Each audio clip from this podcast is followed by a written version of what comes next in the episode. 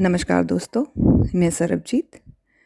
मैं आज आप लोगों के साथ एक और प्यारी सी कविता साझा करने आई हूँ और उसके साथ मैं अपने विचार भी आपके साथ साझा करना चाहूँगी और मुझे पूरी उम्मीद है कि आपको मेरी कविता और मेरे विचार पसंद आएँगे।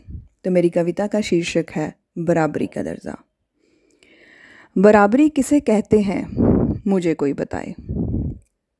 क्यों कहते हो औरत और मर्द बराबर हैं, या बराबर हो जाएँ? ये कभी नहीं हो सकता। क्योंकि अगर ऐसा होता तो बनाने वाला भी शायद सोचता। औरत को औरत का दर्जा और मर्द को मर्द का दर्जा ही रहने दो। अगर बदलना है तो कमतर समझना बदलो। दोनों का काम सम्मानजनक है। दोनों को सम्मान देना सीखो। औरत औरत होकर भी कमतर नहीं और मर्द मर्द होकर भी बढ़कर नहीं। दोनों की क्षमताएँ हैं। दोनों की अपनी सीमाएँ हैं। उन्हें समझना सीखो।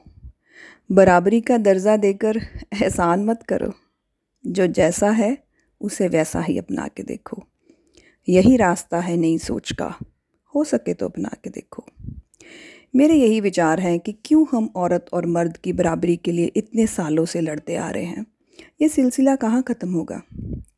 अगर हम एक दूसरे के काम को इज़्ज़त और सम्मान ही दे दें तो मेरे हिसाब से काफ़ी मुश्किलें वहीं हल हो जाएँगी। उम्मीद है आपको मेरे विचार पसंद आए होंगे। थैंक यू धन्यवाद, और keep following thank you so much